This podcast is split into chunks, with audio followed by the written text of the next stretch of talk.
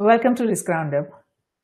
While the World Wide Web was built for everyone to participate equally and have equal opportunity, the founding vision seems to be not quite working and is in fact making everyone and everything more vulnerable as centralized services that are being built on decentralized internet are finding unique ways to consolidate powers challenging the very fundamentals of net neutrality. Moreover, when everyone and everything is getting digitized, the growing digital presence and activities brings us explosion in digital data, which is already becoming the most important asset for not only today, but also for the coming tomorrow. Now, most of this digital data is locked up in centralized systems and owned and controlled by just very few and is rapidly becoming commoditized, putting everyone and everything's identity, privacy, and security at risk. Understandably, the inclination towards democratization and decentralization is therefore growing stronger, not only in our digital lives and cyberspace, but also in geospace and space and blockchain technology seems to bring us the power and potential to transfer the consolidated digital power and control from central authorities and distribute them to the collective community.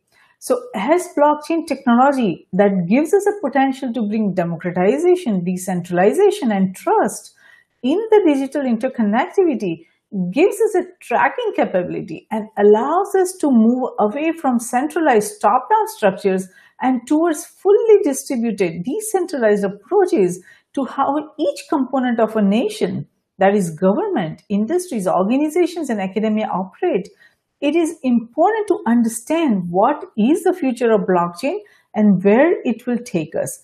To discuss the future of blockchain further, I'm delighted to welcome Irving Wladawsky-Berger to Risk Roundup.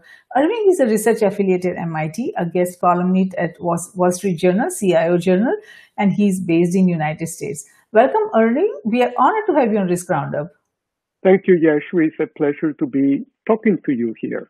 Wonderful, Irving. So let's first talk about why there is this need from centralization to decentralization we all had high hopes for the internet and from the internet, but it seems to be crushing as not only the cyber crimes and cybersecurity risk keeps growing, but also the commoditization of digital data and digital identity is bringing us very complex security challenges for which perhaps no nation is prepared for. So is the promise of internet crushing as we speak? Well, Jayshree, um, let me sort of take a step back. When the internet first came along, let's say, you know, the research started with the DARPA network in the late 1960s, but most everybody agrees that the internet really started coming into its own in the mid 1980s. And it became an open network that initially was primarily used by the research communities, by universities, uh, academics in general, government, and so on. And what was different about the internet is that it introduced a set of standards that enabled everybody attached to it to communicate and to be able to deal with each other. Uh, it on top of the internet came email standards that enable people to send messages to each other. And then a few years later, in the early 1990s, came the World Wide Web that enabled us to share information. And those were such appealing capabilities that starting in the early 90s and of course taking off from there, it was embraced by the whole world. The internet, before the internet, different companies had their own proprietary networks. IBM had systems network architecture, digital, uh, had DECnet and so on. And it was difficult for people using different proprietary networks to communicate with each other or share information. Then came the internet, and all of a sudden, all that was possible. That's why it took off to the extent that it did in the 1990s. Uh, everybody got all excited. We had a bubble, the bubble burst, you know, the dot com bubble. And there is no question that since then, the internet has continued to advance in multiple directions.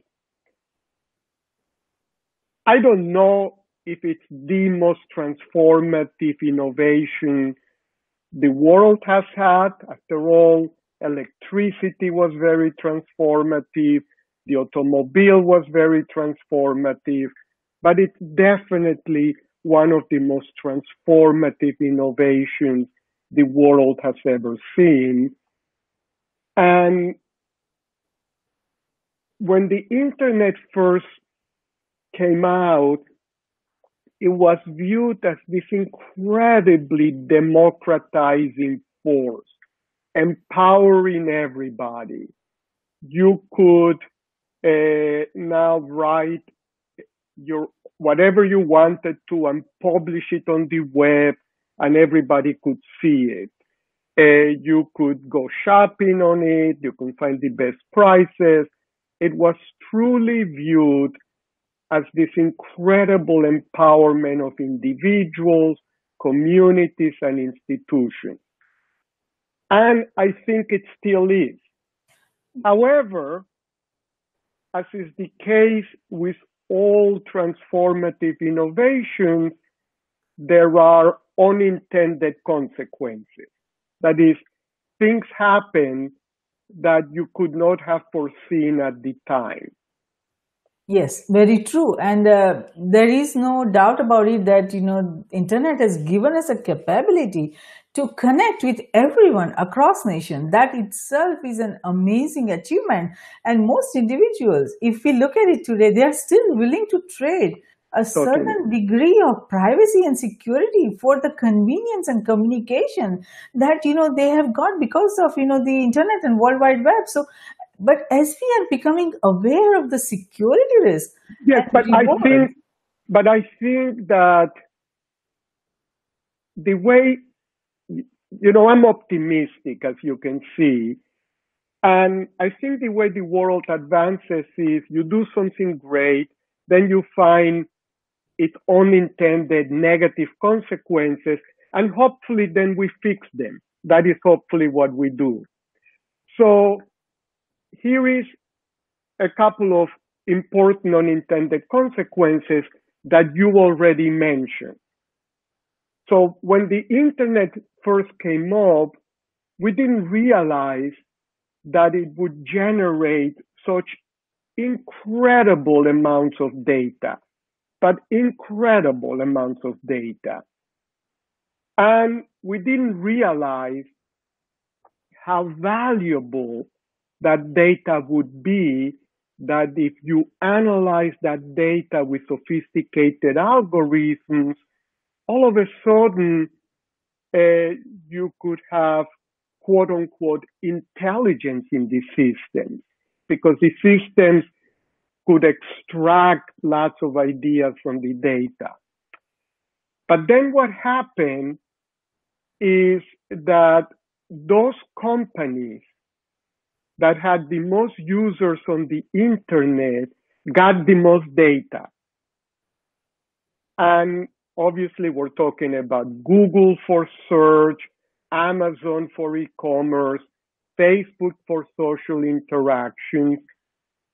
And then we had a network effect.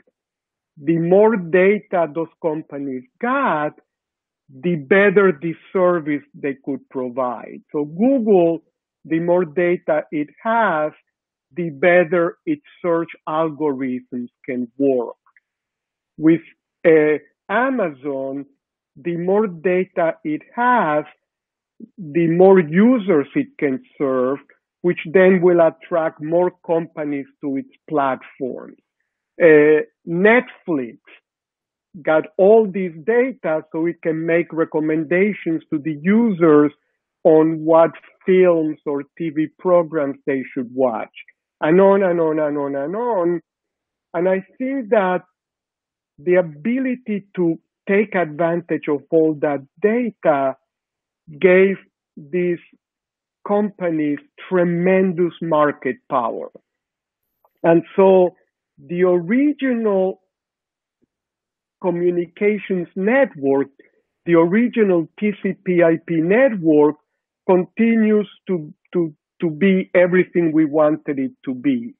However, the companies on top of it, and by the way, they didn't do that for evil reasons. After all, they did that to become better and to make more money. We cannot accuse any company of doing something wrong because they're trying to run a better business. Sure. But that has resulted in, in, in a competition that consolidates things. So yes. what do we do about that? Well, we invent some new things. And one of the things that blockchain has done is enable institutions to better collaborate with each other by sharing information over standards. We never had standards for securely sharing data across institutions. We have standards for accessing the web, but we don't have standards for uh, being able to share data to help uh, do things better the way you do that if it's all centralized. So blockchain is now trying to define a set of standards to enable the sharing of data. And over time, that could enable ecosystems of institutions, collaborative institutions to achieve the kind of market power that today uh, Google and Amazon and so on have. So that's one major promise of blockchain. Yes, of course. And I hear you on that. And this is not just about the consolidation of the data or the power that these few companies has, but it is about the fundamental flaws that the internet has as far as the security and privacy and digital identity goes. Because it, I'm sorry.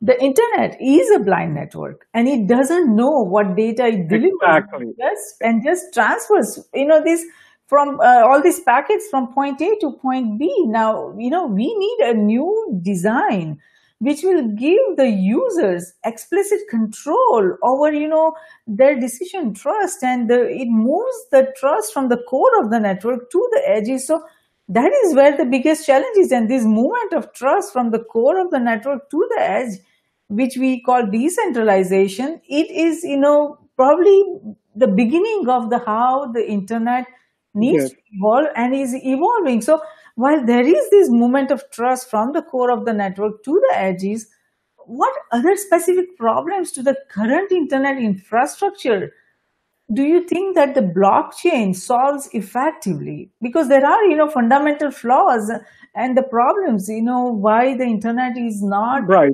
able for a long time. So, so that's an excellent question. And again, let me go back with a little bit of history. So the designers of the internet in the mid 1980s wanted to develop a very simple communications infrastructure that could support a wide variety of applications. So they concentrated on communications, TCP IP. Now, they could have put security protocols in the original TCP IP network, but they didn't for a couple of reasons. First, they wanted to keep it simple. And the more things you add to your fabric, the more complex it gets. Second, remember, this was a network being used by research communities. So in 1985, they didn't anticipate how incredibly successful their baby would become in the commercial world. So their idea was, we'll give you a simple network and everything else will be done in the applications that run on top of the internet network. So what happened is nobody is responsible for security in the internet. Different applications are responsible. They all do it differently and some don't do it at all. Same with privacy. You know, nobody's responsible for making sure that your data is totally private, that only you can access it, or people you give permission to. So those applications have to handle it, and some do it well, and some don't do it at all. Backtrack. So the internet did many things really well, the underlying TCP IP network, but it left security, privacy to the applications that run on the internet. And some did it very well and others didn't do it so well or, or didn't do it at all. Enter blockchain. And one of the absolutely requirements for blockchain is that all the data stored in a blockchain database must be encrypted using public private key encryption, which is the strongest encryption we have. Moreover, when data flows across blockchain networks. You know, when different institutions are exchanging information on blockchain, everything must be encrypted. And the blockchain runs on top of the basic TCP IP. So anybody that uses blockchain services will automatically have much, much more security and privacy for their data and transactions because everything is absolutely encrypted. Now, we are in the very early days. So standards are being developed, applications are being developed. But one of the appeals of blockchain for business, government, and healthcare is the security that it brings to the internet is correcting, let me say, a, it's a deficiency, but I don't want to blame the original designers who did the most magnificent job imaginable. But, you know, it's taken us 30 years to fix it. But, you know, in the scheme of history, 30 years is nothing. So hopefully over the next decade or two, all that will be corrected and we will make the internet with its now blockchain services that everybody uses much more secure. Yes, I mean security definitely seems like you know we will blockchain will able to give us uh, what we are looking for and also for the privacy and digital identity that nobody will be able to copy our identity. You know right now on internet you know no one knows whether uh, you know someone is actually who he sees that who he says or she says that that person is because there is no way to authenticate that. So blockchain is bringing us a lot of benefits and it's an open source distributed database which will use cryptography. That is the foundational thing which will give us you know collaborative and tracking capability of all kinds of transactions and inter- interactions on these uh, emerging highly distributed decentralized network. So, do you see that from your assessment that as we move forward with blockchain, that it will give us this second generation of the internet or internet 2.0 that will uh, enable us to have a truly peer-to-peer exchange where on the you know and bring neutrality where everybody is a participant and not an inert recipient and that you know the individuals have the power on what data they want to share what data they don't want to share. So do you see that kind and where you know security and privacy and digital identity are you know not taken for granted. And you know we have the um, effective way in which we conduct ourselves and you know we can take the next step as we uh, go from this internet 1.0 to internet 2.0 do you see all that capabilities? Yes. well yes absolutely. And that's the promise of blockchain. That that's it's one of the promises. There are other promises. Sometimes uh, when talking to people they hear blockchain and they don't know what we're talking about. In many people's minds, they think we're talking about Bitcoin. Yes. And, and the reality is, while Bitcoin gets a lot of credit for pulling different technologies together into what became known as a blockchain to initially support Bitcoin and other cryptocurrencies, as often happens, the blockchain now has a life of its own, independent of Bitcoin and cryptocurrency.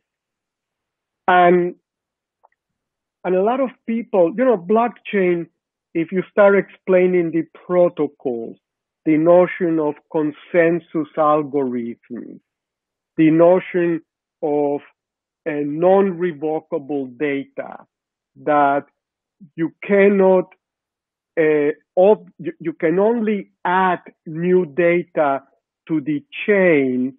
You cannot erase or overwrite data in a blockchain because if you do that, you no longer have a way of verifying all the data. You don't have a history of data and transactions. And part of the security of blockchain is that if, if anything goes wrong, if you and I are doing business with each other and you say, Irving, I send you the baseballs that you bought from me. And I say, Jayshree, I never got the baseballs. And now we have to hire lawyers and we have to hire accountants. But if we all have a trusted database that we both share, and that nobody can modify, then we can resolve our dispute much faster by going to the database. And I can see, gee, Jayshree, yes, I see that, that you sent it to me and I see that, that my company got them. So they made a mistake. So now I have to go chase them to see what happens. You know, being able to to share information in a very secure way is a huge part of trust. Yeah. And without trust, you cannot do business with each other because then you spend all your time litigating and, and arguing and fighting. So there are some very, very appealing qualities that blockchain is bringing to the world of business and governments and so on. But Jayshree, let me repeat, these things take time. You cannot, you cannot have major change. You can have changes to technology relatively quickly, but blockchain is 80% people and institutions and 20% technology. And humans and our institutions change quite a bit slower. Yes. So that's why it will take time. But a number of us are very optimistic that what blockchain in the end is all about is a kind of Internet 2.0, Yes. a much more secure Internet that protects the privacy of the people involved and that enables institutions to do business with each other with much better efficiencies and security. That's the promise. Yes, very true. That is the promise. So if we have this global distributed database that can record the fact that we have done any transaction, like you just you know described the transaction, what else could it record as we evolve? Well, it can record, you know, there are going to be many applications and some we can imagine, some we cannot imagine. You know, as was the case with the original internet, if you ask me in 1996, when I first became involved with uh, organizing IBM's internet strategy, did I imagine that it would totally transform the music industry and the way you distribute films and everything else? I would say, well, that sounds very interesting, but I have no idea. And of course, many of those things have happened now.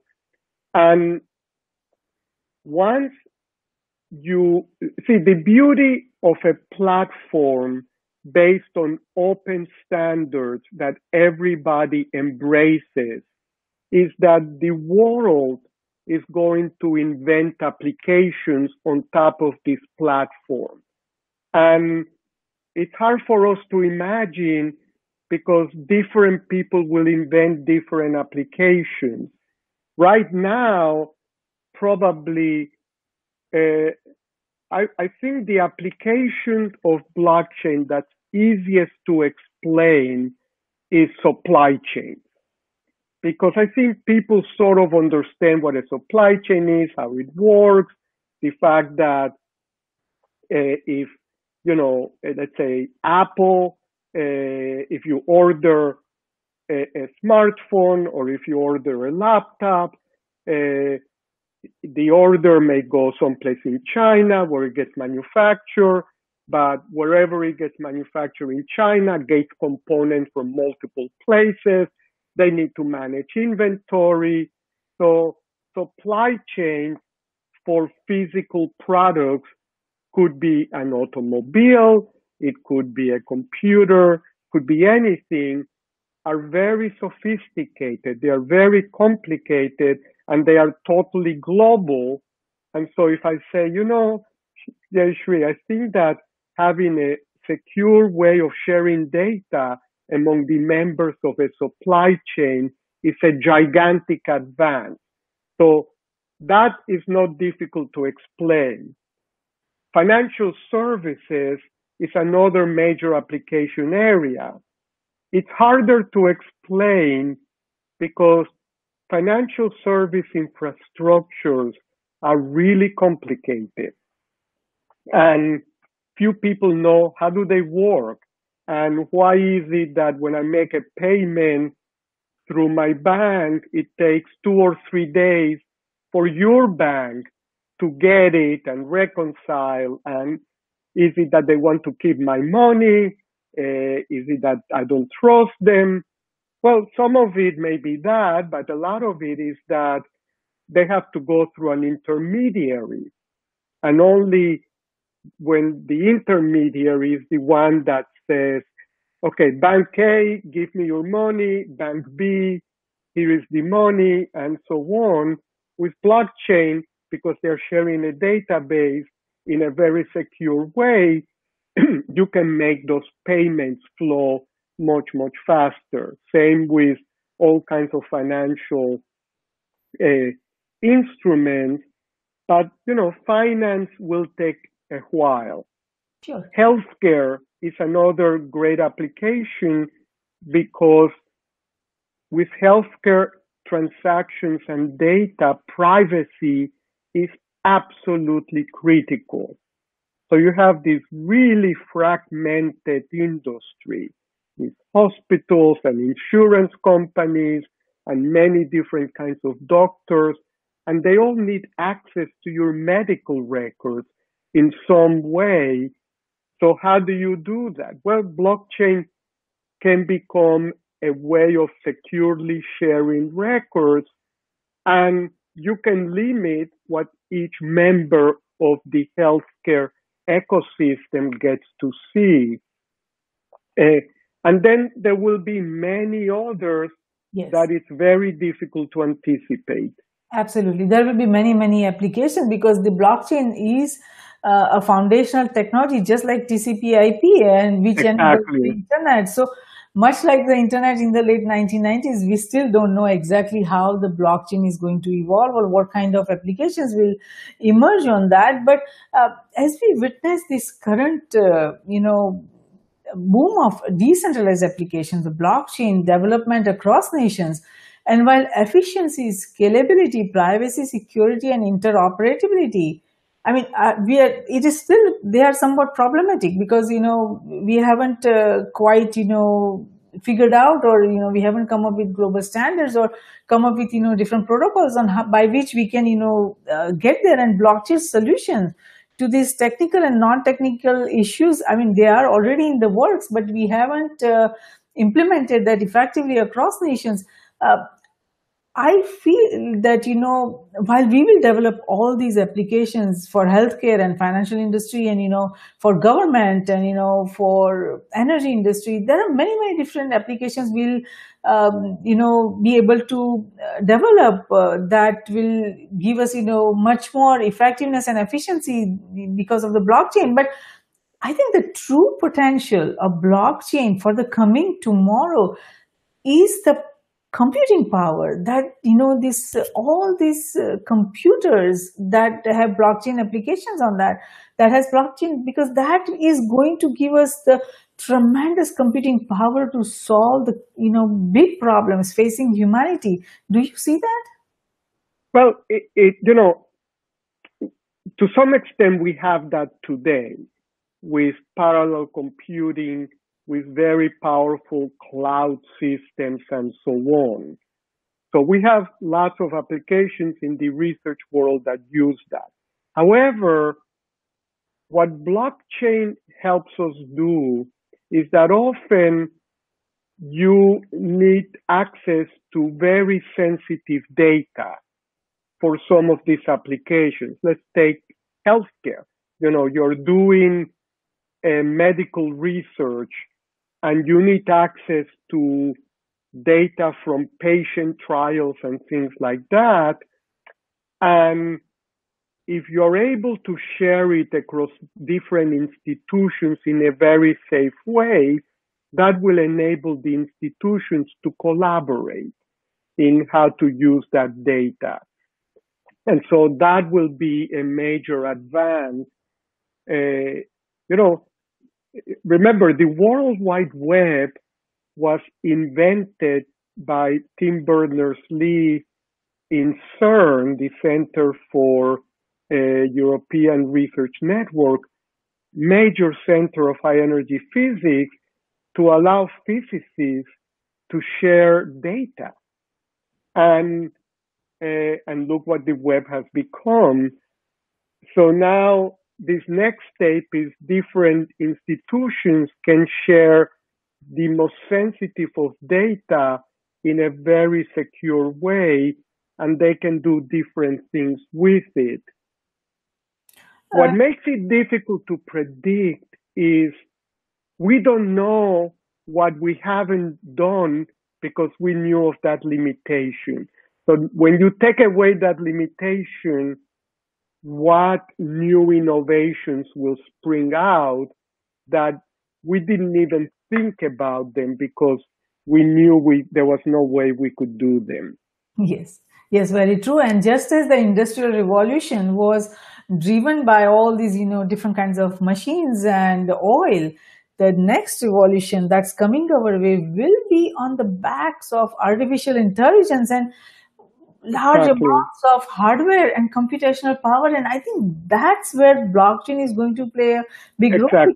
Yes. Raw computing power is the new oil or is the new power in electricity. It, it, that, that it is. And, re- and remember, for artificial intelligence, the new oil, or sometimes I like to think of it as the mother's milk of artificial intelligence, is data. Yes. And so being able to share data, exchange data, whatever, it's really, without it, you don't have intelligence. By the way, uh, that's been true in the natural sciences for a few hundred years. So if you look at physics, you know, astronomy, biology, any scientific discipline, any mature scientific discipline has always been based on experiments or observations that produce large amounts of data. And then when you analyze the data, you find, I don't know, the Higgs boson, or you find extragalactic planets in astronomy. Yes. What is new with the massive amounts of data we can now gather about just about any subject is we can begin to understand how cities work. We can begin to understand human behavior in a better way so we can uh, apply it. We can understand how different organizations behave with each other. And uh, that kind of, it's almost like we're bringing the scientific method to just about every discipline. And by the way, one of the very uh, interesting applications I like to remind people is in the old days, in any sport, if you wanted to decide who are the best players, you send scouts to look at different players, and based on their intuition and experience, they selected them. That's still very important, but as I'm sure you know, there is a whole new discipline called sports analytics. And you get lots of data about the young athletes coming along, and that data helps you make decisions about who are the best people for these teams. And it's still important for the scouts to see them because there are always human elements that the data cannot tell you. But even in sports, whether it's baseball or soccer or any sport, the game has been transformed into a much more scientific game by the use of data. Yes. So now the question is, what other human activities will be transformed and there is no end? Yes, I think there is no end. There is no end. And you are right. I mean, data is the foundation. Without having that data, uh, we will not be able to get the foresight or intelligence that we need to solve the big problems. And I, I feel uh, strongly that the future of blockchain is tied to the future of AI because at the last few decades, we have witnessed so many innovations in, you know, medicine, science and technology. Uh, at so much faster than you know at any time before in human history. And we are collecting a lot of data you know across industry you know across nations. But to like you said you know the data analytics to analyze that data we need the raw computing power. And where is that computing power going to come?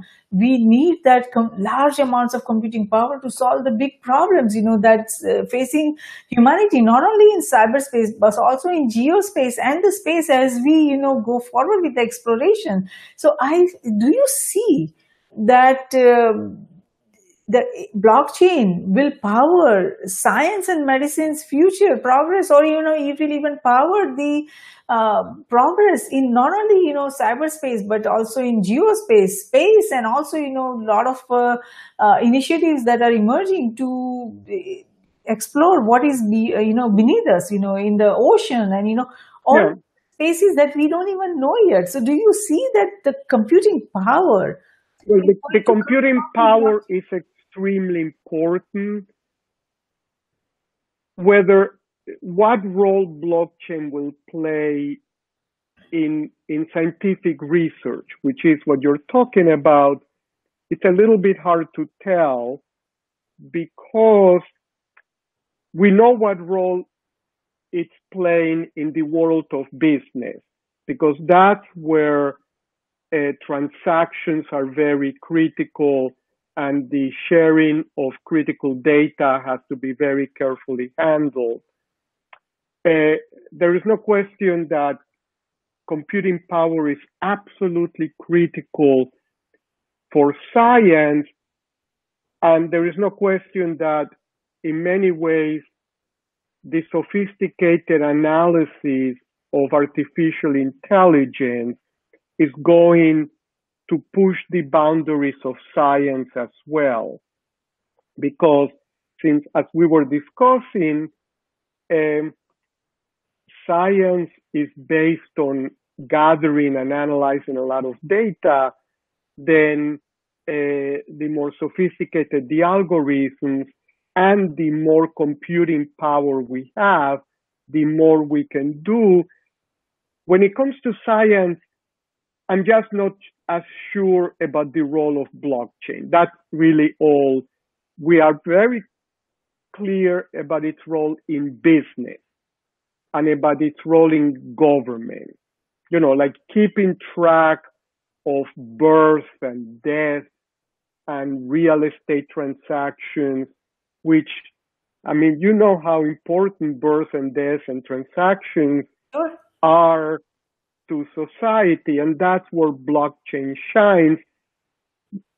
I wouldn't be surprised if we find new applications even in the world of science. I'm just, I haven't thought about that. Sure, sure. I, I hear you on that because I mean, if we see the blockchain is already commoditizing raw processing power, and uh, we have, uh, I mean, I believe there are some companies that are emerging, like Golem Network, uh, which uh, which is a polished, you know, uh, Mhm. peer network uh, that, and then you know they, they are developing this uh, decentralized power platform that they call is Airbnb for computers. So uh, there are many, you know, interesting yeah, that, new, uh, insti- I mean, uh, organizations, new initiatives, entrepreneur, uh, entrepreneurship approach is emerging. You know, for in the using the blockchain. So. What what I feel is that if blockchain successfully frees the power trap yes, in these in every individual's you know Yeah. computers or iphones or uh, you know any uh, any other you know computing platform or retail level machines will it simply drive demand up beyond what the blockchain is prepared to produce I, I first of all, Uh, uh, you, the, the question is about will do we have enough computing power? Yes or that is one computing or that is computing storage? yes. And the answer is we never have enough because the more computing power and the more storage capacity, we find new applications that we were not able to do before that now we can do.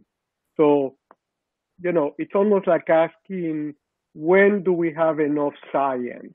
The answer is hopefully never, because that means we have stopped uh, inventing and innovating and so on. So I believe that. Uh, let me give you an example of a very interesting blockchain based application that I'm involved in. So, in the music industry, uh, the music industry over the last 10, 15 years has gone through massive transformations. In fact, maybe other than technology industry, music and media and entertainment in general may well be the industries most impacted by the internet. I mean, look how the role of newspapers have been transformed. and the role of media companies and music companies. And in the old days, you could buy a CD. That was a physical compact disc. And to keep track of the music and who gets paid and the licenses for the you you only had to keep track of the sale of CDs, compact discs. That was doable. But then, as you know, when iTunes came along, then people could start downloading individual songs. So now uh, to decide how to keep track of royalties and payments and licensing, it was an individual song that you would download from a, a music library. Today, a huge amount of music is through streaming services.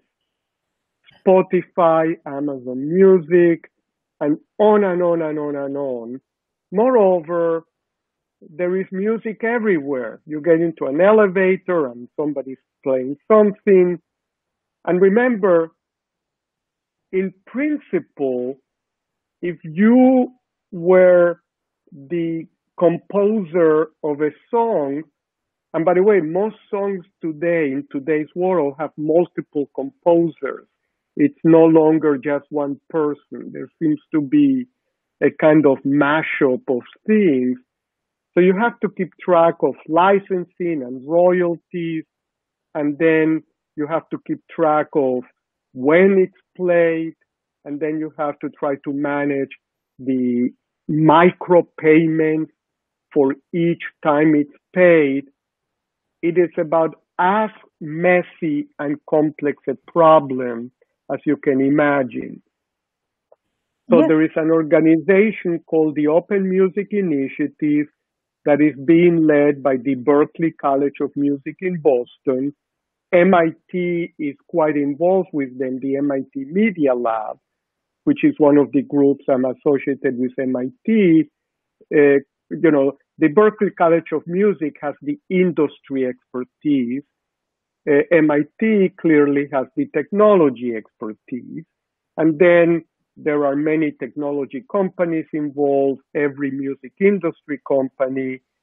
But to keep track of all these, they are designing and trying to develop a blockchain kind of platform so everybody can see what's going on with the data, make sure they are treated fairly, that the artists get paid, and on and on and on. Sure. That's that's the kind of incredibly complicated application that without the ability to securely share data, keep track of every transaction, and actually something we haven't talked about, and automate the payments. So if they play this song, you don't want to send an email to a person saying, pay this person 0.001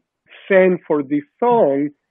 You want to keep track of the micropayments automatically through what we're calling more and more smart contracts, which is a part of blockchain.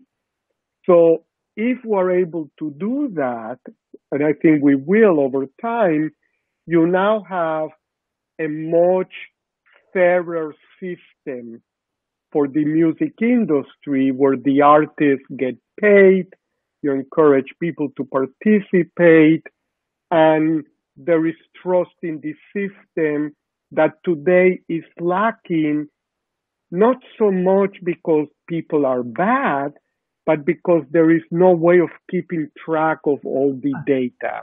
Sure, absolutely. And I hear you on that. And uh, those are, you know, great benefits and great advantages that the blockchain system is going to provide us. And like you said, you know, for uh, music industry, for content, you know, industry, for energy, you know, finance, you know, many many industries and governments uh, there are amazing you know uh, trials going on there are great uh, trading you know applications that are being developed a lot of you know advances are happening but to me it seems that the current blockchains are not sustainable. They are they are being built on this ethereum blockchain you know and uh, more largely you know and they but you know if we look at where we are going by developing all these different applications using this ethereum blockchain and uh, the current hardware and software that we have it is not sustainable. First of all you know the speed that is not going to keep up the uh, large amounts of data that is being produced that we will not be able to have all that data on the blocks. And you know there are many other you know uh, security uh, vulnerabilities also emerging. Yeah i i i am less worried about the hardware because i think we'll keep having a lot of progress. And and both computers and storage are highly distributed. So I, I feel I'm not worried about that. The biggest concern for both blockchain systems and for AI systems is the incredible complexity. Remember, these are, after all, very complex software systems. And, you know, complex software systems have bugs, uh, they crash, things go wrong, and the bigger the system, you know, so so when people sometimes ask me, you know, there are people who think maybe artificial intelligence is an existential threat to humanity, that that a computer will develop its own intelligence and decide to take over the world. I am not worried about that at all. Maybe I should be, but I think that's the stuff of very good science fiction movies. However, the complexity of those systems, learning how to test them, being able to explain how they arrive at the results they arrive, the recommendations they arrive, I mean, we're going to be using, we're even starting to use more and more AI systems to assist uh, doctors in making a diagnosis or to give advice to a judge in what bail to give a defendant or even sentencing.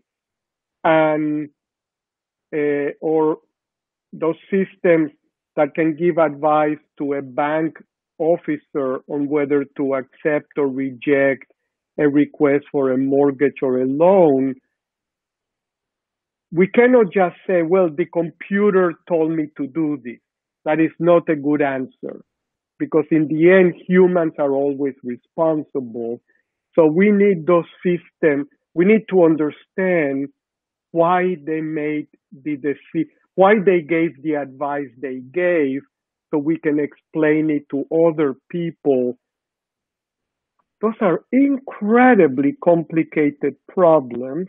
Yes. I think we'll make progress, so I am optimistic, but it will take time. Of course, it of course, it will time. take time. Of course, it will take time, and but I, I think where we are going and what we want to do if we are developing this internet 2.0 and if we are trying to provide the computing power for these uh, future of ai and try to solve all the big problems facing humanity then i feel that I, in my analysis as i evaluate all these you know developments and trends happening across nations the technology hardware is going to create a problem you know in the coming years. So i feel strongly that blockchain needs to evolve in the way of chips and you know we will need to no i understand but that's true of it systems in yes. general. Yes. It's not just blockchain. It's probably a more serious problem for ai than for blockchain. But i don't i honestly i feel comfortable we'll keep making progress. I am when it comes to hardware, for example, uh, one of the biggest issues with faster and faster hardware is the energy consumption. Yes. And remember, the more hardware you have and the faster it goes, the more energy it consumes.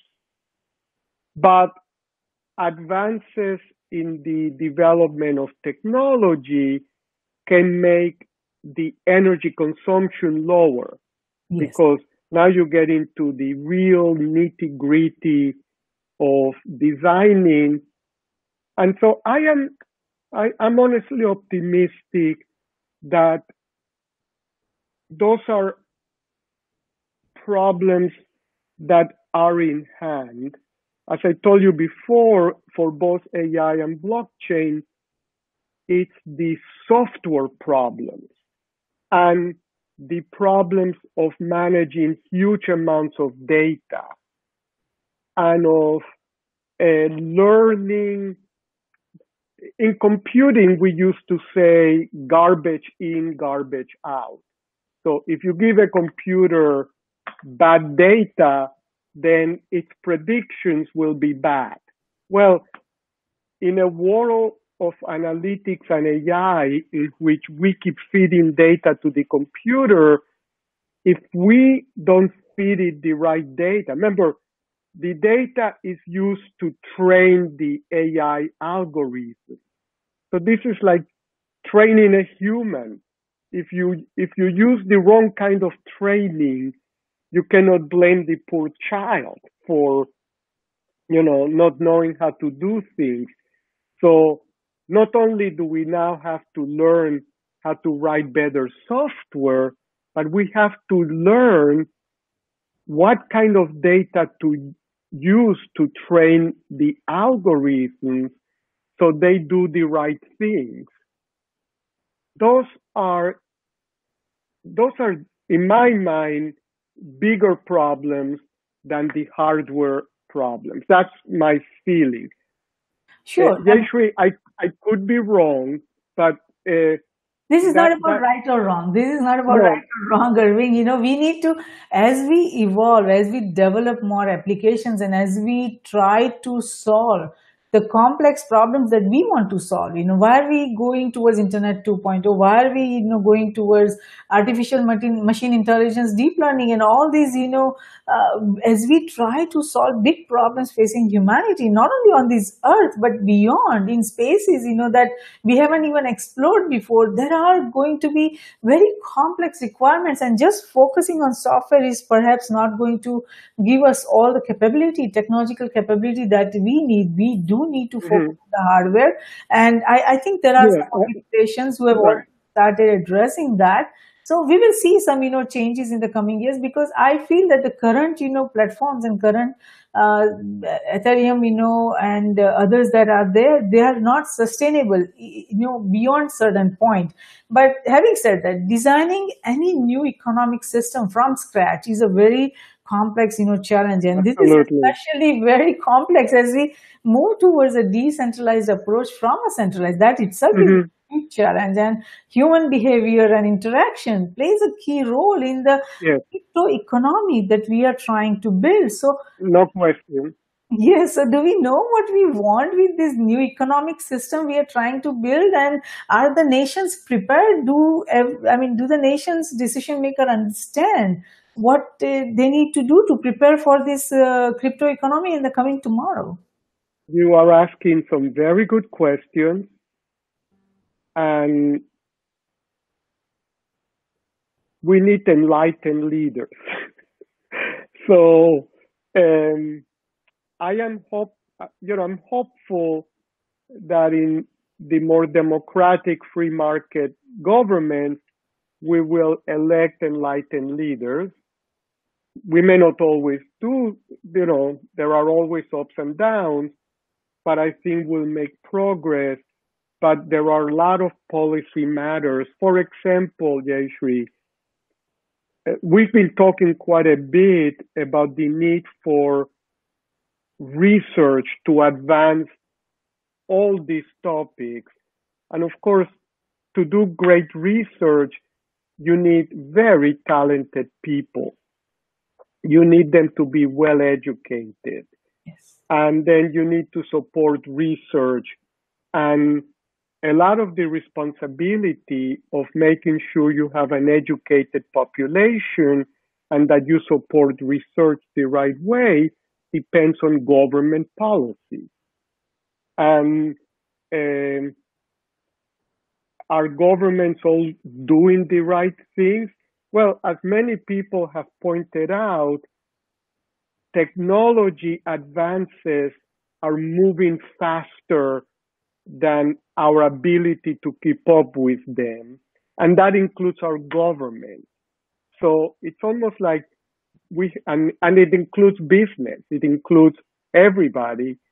So we have to run like crazy just to keep up. It's like Alice in Wonderland. Yes. That the technologies are advancing so rapidly that just to keep up, to stay there, you have to be running like crazy. Yes. Yes. Very, very true. Can we do it? We have in the past.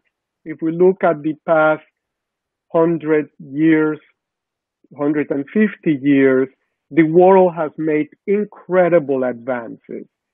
There have been also terrible things happening. There have been wars. There have been technologies used in war. So, uh, you know, there are always bad things going along. But this is where I'm optimistic that overall we've made very good progress. And my hope is that we will continue. Yes, very true. That is everyone's hope that we will continue on the path uh, of progress and development. So, having said that, what would you like to tell our global viewers and listeners? I would like to tell them that, first of all, they should get as educated as possible in these new advances.